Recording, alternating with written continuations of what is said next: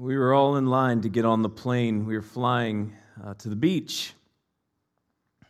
And all of a sudden, you hear the microphone come over the intercom of the airport. Flight, whatever it was, has been delayed. And our hearts just, they just sank. We sat back down. They came back on after a few minutes and said, Don't worry about it. It's not going to be a long delay. After a few minutes, everything should be restored and you'll be able to get to your destination. Couple hours later, they came on and said, All right, we're now ready to board the plane. And so we got on the plane and we had a stop between the beach and, and where we were taking off. And the layover was in Atlanta. And Atlanta, I think, something like the third largest airport in the world. And it's number one on my most hated list. And we flew into Atlanta. And by the time our plane landed, we should have been fine, but we had to wait 35 minutes on the plane to get a gate. And looking at the clock, it was very clear there was going to be no time to make our connecting flight. I decided I would run and try anyway, just because I'm a glutton for punishment sometimes. And as I arrived at the gate, the plane had taken off, and there was nothing they could do. It was the last flight out of the night.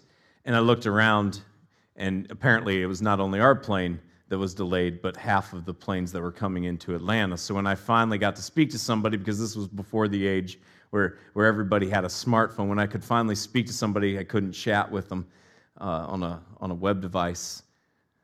I asked about hotel options, and they handed me a book, like a little book from the Atlanta airport. And then they handed me a little, like just a real small bag. And I said, What's this? And they said, Your necessities. And inside were deodorant and toothpaste and a little pillow and a, a, a white shirt. Because as I started calling 30 hotels in, I realized there's no hotels available. And I'm going to be spending the night in the Atlanta airport. Which, if you've ever had the luxury of spending the night in the Atlanta airport, you know is just a brutal experience. At the time, there were no, no benches where the arms would fold up. And so you had to position yourself. Either your legs, you'd have to shove your legs under those metal bars to get them under the seat, or you would have to try to try to recline on a chair that isn't made to recline. I thought, okay, I'll just pony up and, and join one of those Admiral clubs for the night. I don't even care what it costs just to be able to, to be comfortable. Apparently, they were all closed. You get the same 25 minute loop of CNN constantly, just in the middle of the night. It doesn't change. And just when you can finally drift to sleep somehow, an announcement comes on to remind you not to leave your bags unattended and don't give them to anybody whom you don't trust. It was a brutal night. I hated it. It was miserable. There wasn't much sleep. I was uncomfortable. I felt disgusting. I felt dirty and clothes that I'd, I'd worn. All, it just wasn't a pleasant experience. The next morning came, and I got on my flight and I made it to the beach. Now, when people would ask me about my trip, I, I would tell them about the beach because that's where we were heading. I wouldn't ask them when they asked, I wouldn't tell them when they asked me how my vacation was about the Atlanta ordeal because it wasn't my destination. It wasn't where I was ultimately going. Today, as we continue our look at heaven, we're going to see that where we go when we die is not our final destination. But the heaven we go to when we die is like a layover. Now, don't get me wrong, it's not going to be like spending the night in a miserable airport where you don't have a bed and you're uncomfortable and you're in dirty clothes and you're given a little bit of deodorant and toothpaste. No, it's going to be nothing like that. It's going to be phenomenal, but it's not going to be our final destination. And we're going to look at that today. So if you have your phones or your tablets, I'd invite you to follow along with us in the Bible app as we're going to be looking at uh, portions of Revelation 21 and portions of Revelation 22, where we see that God is going to create a new heaven and a new earth.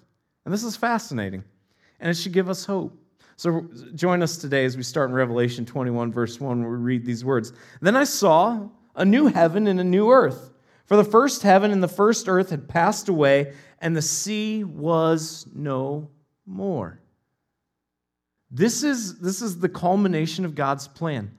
This is the culmination of God's plan. It's being unveiled for us. These are the final two chapters of the, of the Bible and the book of Revelation. This is, this is the insight into what is ultimately the plan of God. This is the victory. This is the celebration. This is the success. And as he gets into talking about all of that, as evil has been dealt with and it's been taken care of once and for all, he's now saying, I saw a new heaven and a new earth. And I saw the holy city, New Jerusalem, coming down out of heaven from God, prepared as a bride adorned for her husband. Check this out. That he looks up and he sees a city that is coming out of the sky.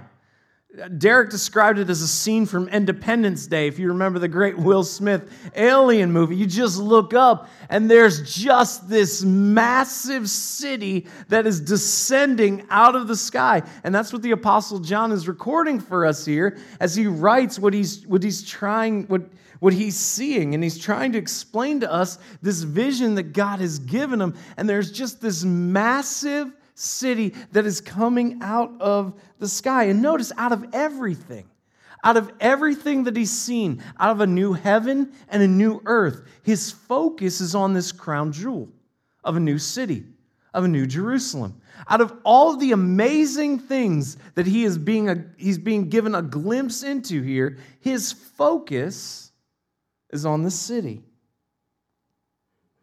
And I heard a loud voice from the, from the throne saying, Behold, the dwelling place of God is with man. He will dwell with them, and they will be his people, and God himself will be with them as their God. I mean, this is the hope of this is the hope of heaven. This is the hope of eternity. That God will dwell with us. That God will dwell with us. This is the dwelling place of God. That God is with us in all his glory and he will wipe away every tear from their eyes. And death shall be no more. Neither shall there be mourning, nor crying, nor pain anymore, for the former things have passed away. It takes us three chapters into the Bible, three chapters into the Bible to realize why all the pain and all the disease and all the hurt and all the heartache and all of the misery of this world exists. It takes us three chapters. The first two chapters describe what God created and that it was good. That's, that's Genesis chapter 1. Genesis chapter 2 goes into detail of God's creation of humanity. And Genesis chapter 3, the third chapter in all of the Bible, tells us how we messed it up. How we took what was good that God made and we messed it up. And the rest of the Bible, the rest of the Bible is pointing to God's plan of redemption. It's pointing to how God is going to fix it. It's stories along the way of heartache and misery. It's stories along the way of people who sometimes get it and sometimes don't. It's stories of people who never get it. It's stories of people who get it, but they have a lot of flaws. I mean, don't beat yourself up when you think about all the regrets that are in your life. Scripture does not sanitize for us any of its characters. It reveals to us constantly that God uses broken and flawed people, people who've made a mistake, people who've made choices that they regret. God still uses them. And God can still use you even in the midst of your choices, even in the midst of your regret, even in the midst of your pain. Don't allow your mistakes to define you, but allow God to redeem them and use you for His glory. Because as you look throughout all of Scripture, the story of everyone that God uses in Scripture is that we see their flaws. And none of them are perfect. But a perfect God chooses to use imperfect people for whatever reason to promote the message of His glory. And that should excite us and that should give us hope because God wants to use you and I, not because He needs to, but because He chooses to. But it takes us three chapters, three chapters into Scripture to see how everything gets messed up. And now, in the final two chapters, it's revealed to us how we will once again experience creation as God originally designed it as God originally had it, in a state where God defines it as good. Gone is sin, gone is death, gone is misery, gone is heartache, gone is crying, gone is pain. All of these things are done because all of these things are a direct result of sin. And we can't even really wrap our minds around what this is going to be like because sin impacts every aspect of our lives and every aspect of our existence. And yet, the promise that we're given from God is that God is not done with our story, and God has a greater promise in store for us, and He will take care of all the hurts and all the hangups and everything that has hindered us along the way, and He will cast it away. He will wipe away every tear from their eyes, and death shall be no more. Neither shall there be mourning, nor crying, nor pain anymore, for the former things have passed away. The curse is lifted. All that sin brought about is no more because of the plan of God available to us through the redemption of Jesus. Don't miss this. Don't miss the impact that this is going to have. That all of the heartache and all of the hurt will never have to be experienced again. Those nights you can't sleep and the tears won't stop. Being so upset at something that you can't stand to eat. Having to look into a coffin and say goodbye having your life interrupted by a diagnosis. It's no more. It's gone. And it is gone forever. Gone is suffering, gone is pain. It's gone. The curse has been lifted. And he who is seated on the throne said, Behold, I am making all things new. Also, he said, Write this down, for these words are trustworthy and true. That God is making, God is making all things new. And this has been always been the desire of God. This has always been the desire of God to make us new. God is a God of creation. God, God, loves to, God loves to create things. And, and this is what God, God's work is not done in that. He says, I'm going to make all things new. And he said to me, It is done. I am the Alpha and the Omega, the beginning and the end. To the thirsty, I, I, will give from the spring of water of life without payment. The one who conquers will have his, this heritage, and I will be his God, and he will be my son.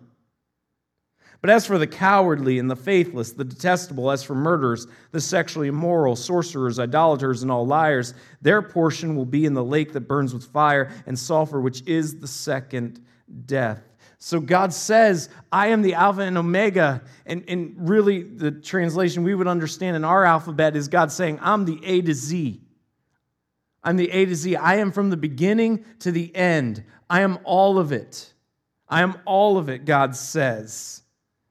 And to those who are thirsty, to those who are thirsty, I will give the spring of, of water of life and it's available to them for free and forever, that those who follow me would live forever and ever. And we go back to the beginning. We go back to God's original creation and, and the scene that unfolds for us. And Genesis is in the garden. And in the garden, there was a tree, the tree of life. And you'll remember when Adam and, Adam and Eve sinned, when they took of the tree of the knowledge of good and evil, God put guards around the tree of life and around the Garden of Eden to kick them out so that they would not eat of the, the tree of life. God uh, brought about death as a result of sin. But God, in a way only He can, brought about death so that we could once again fully live. And the promise of the spring of water of life is that all who follow Jesus will now be in this new place. And we will drink and we will live forever without the weight of sin, without the effects of all the evil that we have seen brought about in this world and in our lives. But there's a contrast. And the contrast is between those who've made the decision to follow Jesus and those who haven't. And it's just a sobering reminder to each and every one of us that we have a choice. We have a choice to make. Whether we will accept God's payment for our poor decisions, for our mistakes, and for our sin, whether we will accept that gift that is offered to us through Jesus, or whether we will try to do it ourselves. And for those that try to do it ourselves, there's a very different outcome. And yet, right on the heels of the judgment of God that we're told about there in verse 8, we snap back we snap right back into this beautiful scene of what the new city is going to look like in the new heaven and the new earth. Then came one of the seven angels who had the seven bowls full of the seven last plagues and spoke to me, saying, Come, I will show you the bride, the wife of the Lamb. And he carried me away in the Spirit to a great high mountain, and he showed me the holy city, Jerusalem, coming down out of heaven from God, having the glory of God, its radiance like a most rare jewel, like a jasper, clear as crystal. It had a great high wall, the 12 gates, and at the gates, 12 angels, and on the gates, the names of the 12 tribes of the sons of Israel were inscribed. And on, on the east, three gates, on the north, three gates, on the south, three gates, on the west, three gates. And the wall of the city had 12 foundations, and on them were the 12 names of the 12 apostles of the Lamb. Notice this on the heels of the judgment of God, right on the heels of the judgment of God, we snap back, and once again, we're told of this beautiful city that God has created where we will dwell with him forever and ever, where there will be no sorrow and there will be no pain, there will be no tears, there will be no death, all of that. Understand the heart of God is redemption. The focus of God is on redemption, and God's desire is that each and every one of us would experience his blessing. God loves us enough to tell us the truth. God loves us enough to reveal to us what will happen if we choose not to participate in His blessing. But understand the heart and the focus of God is that we would experience redemption and we would experience His blessing. Revelation 21, 15 to 21 goes on to describe the city, and we don't have time to look at it in detail. I'm just gonna, I'm just gonna summarize it for you um, but you can check it out this week if you want to. This city, this New Jerusalem, is about 1,380 miles long. One city, 1,380 miles long. But it's also as wide and as high as it is long. This is fascinating. And people look at that and they say, well, how, how can that be? How could you breathe uh, that high? There, there, you, can't, you can't take in oxygen that way. But remember, this is a new heaven and a new earth, and no longer does sin and the effects of sin weigh on us. When you think of all of this world that we have yet to experience, just this world, and then when you think of all of the galaxies, that have gone undiscovered. All of the, all the amazing scientific discoveries that we have unveiled, and all of the things that we are now able to do, and yet all of the things that remain a mystery. Just this one city is 1,380 miles long, and it's also that wide and it's also that high. I mean, this, this covers about two thirds of the continental United States just in one city. The city walls are 216 feet thick. And the walls are built of, of jasper, of, of, diamonds, of clear and shiny diamonds. It's, it's a city that's built of gold, and every kind of jewel is featured prominently in the city. And maybe you're thinking, oh, okay, I've gone down the rabbit hole on the internet. It started when I was looking for a recipe ended up looking at the 15 gaudiest mansions in the world. I've been there, you know. You lose, you lose a couple hours. You don't even remember the recipe you were looking for at the time, but you're just looking at some of these just disgusting homes where you're like, they had more money than they knew what to do with. And if you've ever seen some of these places, you're like, oh, it's a little much. I mean, does anybody really need a gold-plated toilet? It's a little much, you know, but but what's and so you you hear about the city, you might be like, hmm, okay, that could, could be all right, I guess. Maybe not my style. And if you're struggling with that, I understand, but just take a look outside and just remember the creation that God has made that blows your mind. This city is going to be something that we can't even wrap our heads around. It's going to be something that blows our minds with how incredible it is. And this city is the center of our forever home. This city is the capital. It's the capital of the new heaven and the new earth. And verse 22 says this And I saw no temple in the city, for its temple is the Lord God, the Almighty, and the Lamb. God doesn't limit his presence to a temple, God doesn't limit his presence to a building. God's presence is everywhere. It's everywhere. And the city has no need of sun or moon to shine on it, for the glory of God gives it light, and its lamp is the Lamb. By its light will the nations walk, and the kings of the earth will bring their glory into it, and its gates will never be shut by day, and there will be no night there. The glory of God is the light source for the new earth. There's no need for a sun or a moon. There, there's no need for that as, as God's glory gives it light. And I know some people, some people are like, but I'm really going to miss that. I mean, some people love to, to look at the moon and check it out. You ever try to take a picture of the moon or the stars? I mean, unless you have a phenomenal camera, you, you take out your, your cell phone, you take a picture of the moon, it's not impressive. But if you get a phenomenal camera that can get some of the detail, but even then, it's, it's not as impressive as going out and, and taking it in. And I understand that the thought process might be, but I'm, I'm really going to miss that.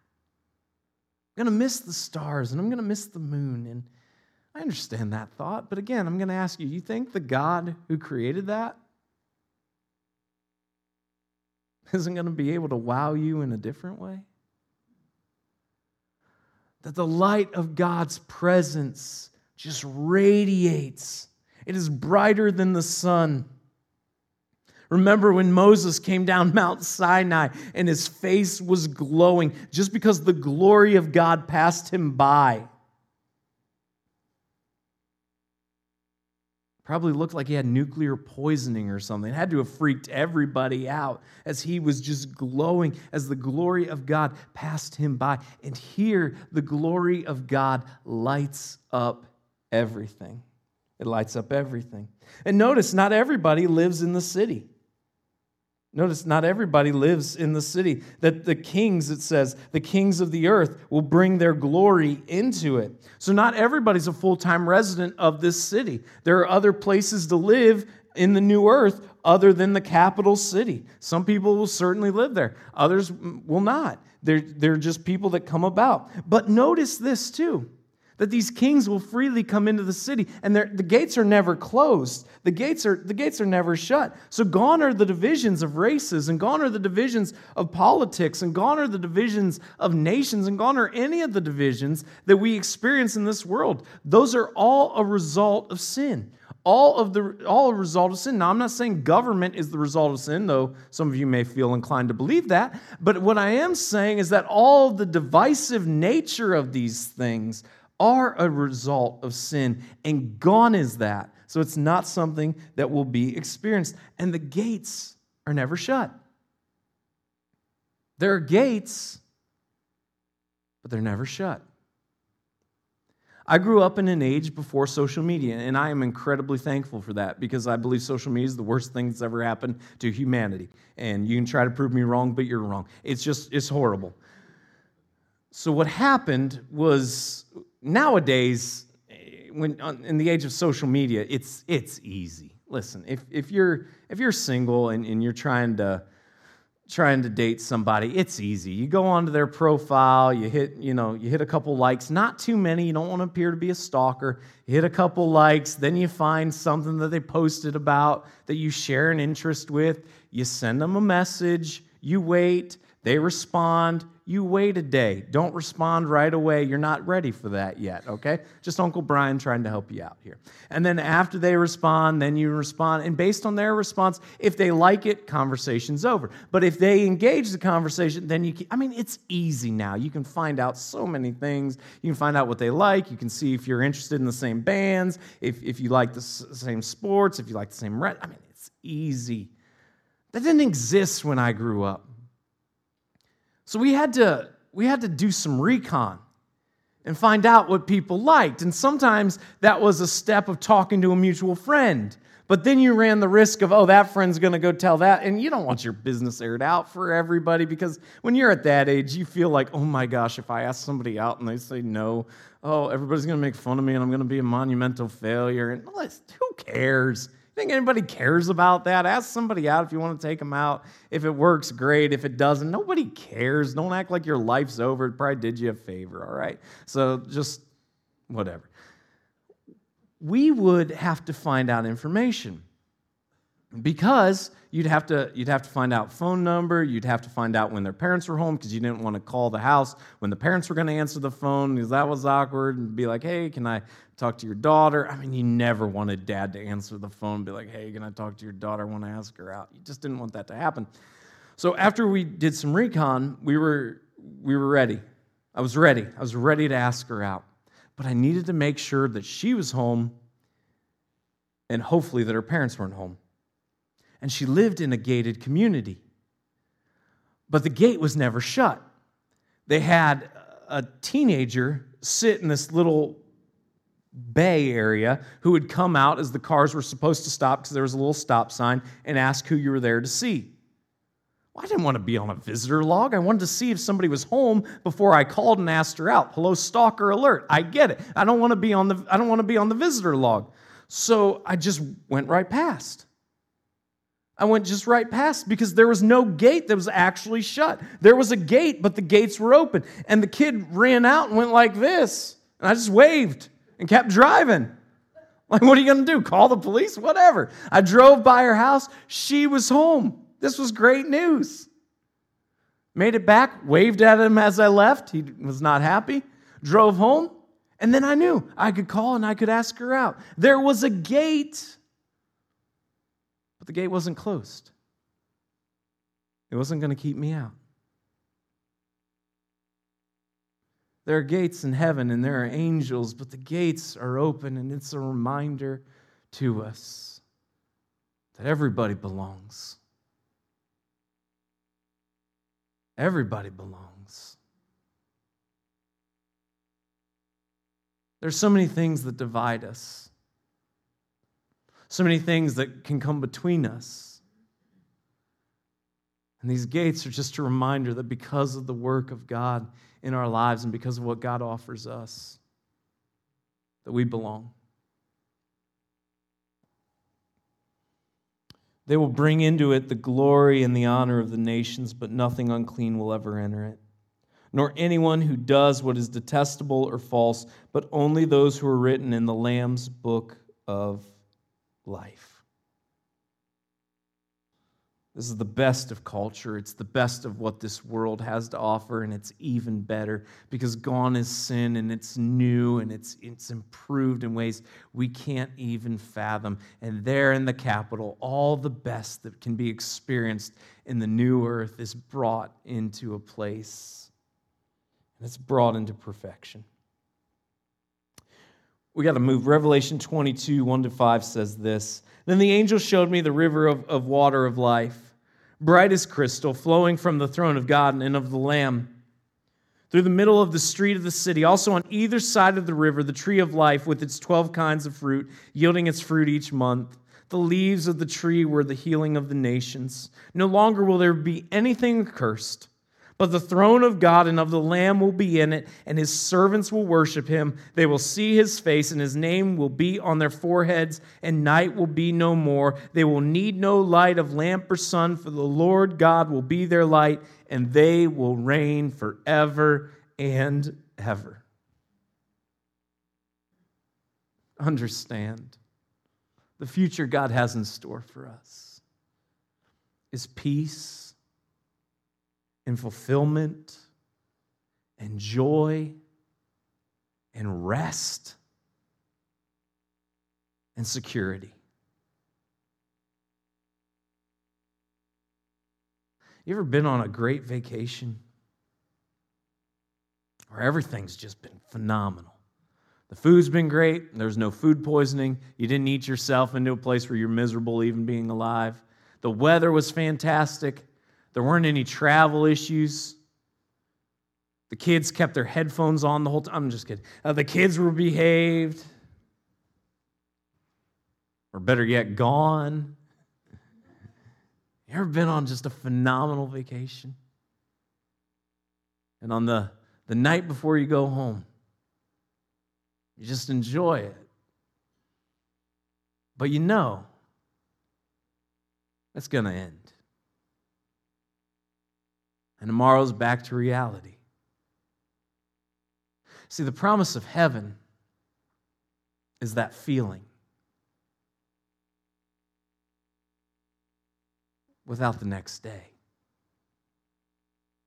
It's the promise that all is right in the world because it is.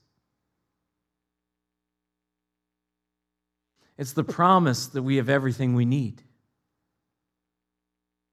because we do. It's the promise that there's nothing to worry about and we're secure because we dwell with God and His glory shines for all to see. And the reality is, if you're an optimist, this life has knocked you down. If you're an optimist, this life has knocked you down because you've realized that those moments and those feelings that you love, they don't last. You'll be, you'll be on cloud nine, you'll be moving high, but then there's a sobering reminder that just hits you. And you can hope to get back, but it's just a reminder that those moments don't last. And if you're a pessimist, this life has knocked you down because you've never allowed yourself to really get there. Because even in those moments of satisfaction, you're like, oh, there's going to be a bill for this vacation, I'm going to have to pay it. We're going to get caught in a traffic jam tomorrow. The flight's going to be delayed. When we get home, we're going to have to adjust the thermostat. It's going to be a little hot for a couple hours. Changing the cat litter is not going to be fun. See, whether you're an optimist or a pessimist, it doesn't matter. Because all throughout this life, even in the best moments that this life has to offer, there's been a reminder that it won't stay this way. But the promise of heaven, is that it will. Forever and ever. That gone is pain,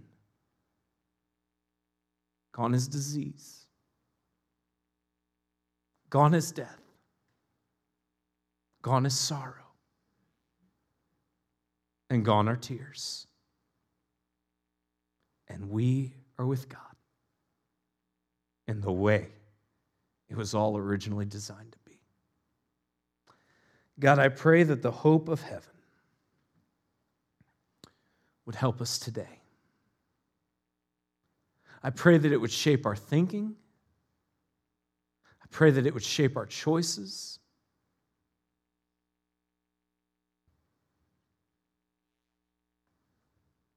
I pray that it would be a reminder to us that this world is ultimately not our home.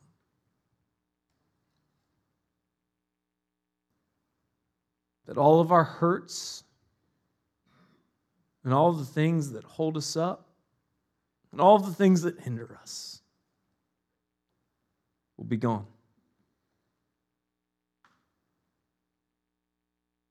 That we will be with you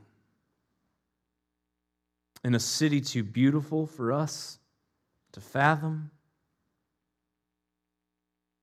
in relationship with you, in ways we long for.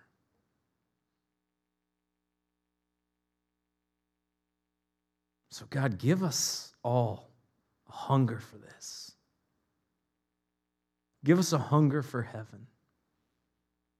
And may it change the way we live here. Seeing so much of what we worry about and so much which holds us up as being trivial. And remembering how vitally important it is that we share the hope of Jesus with all we encounter. Thank you for your redemption. Thank you for your love. And thank you for the hope you offer us.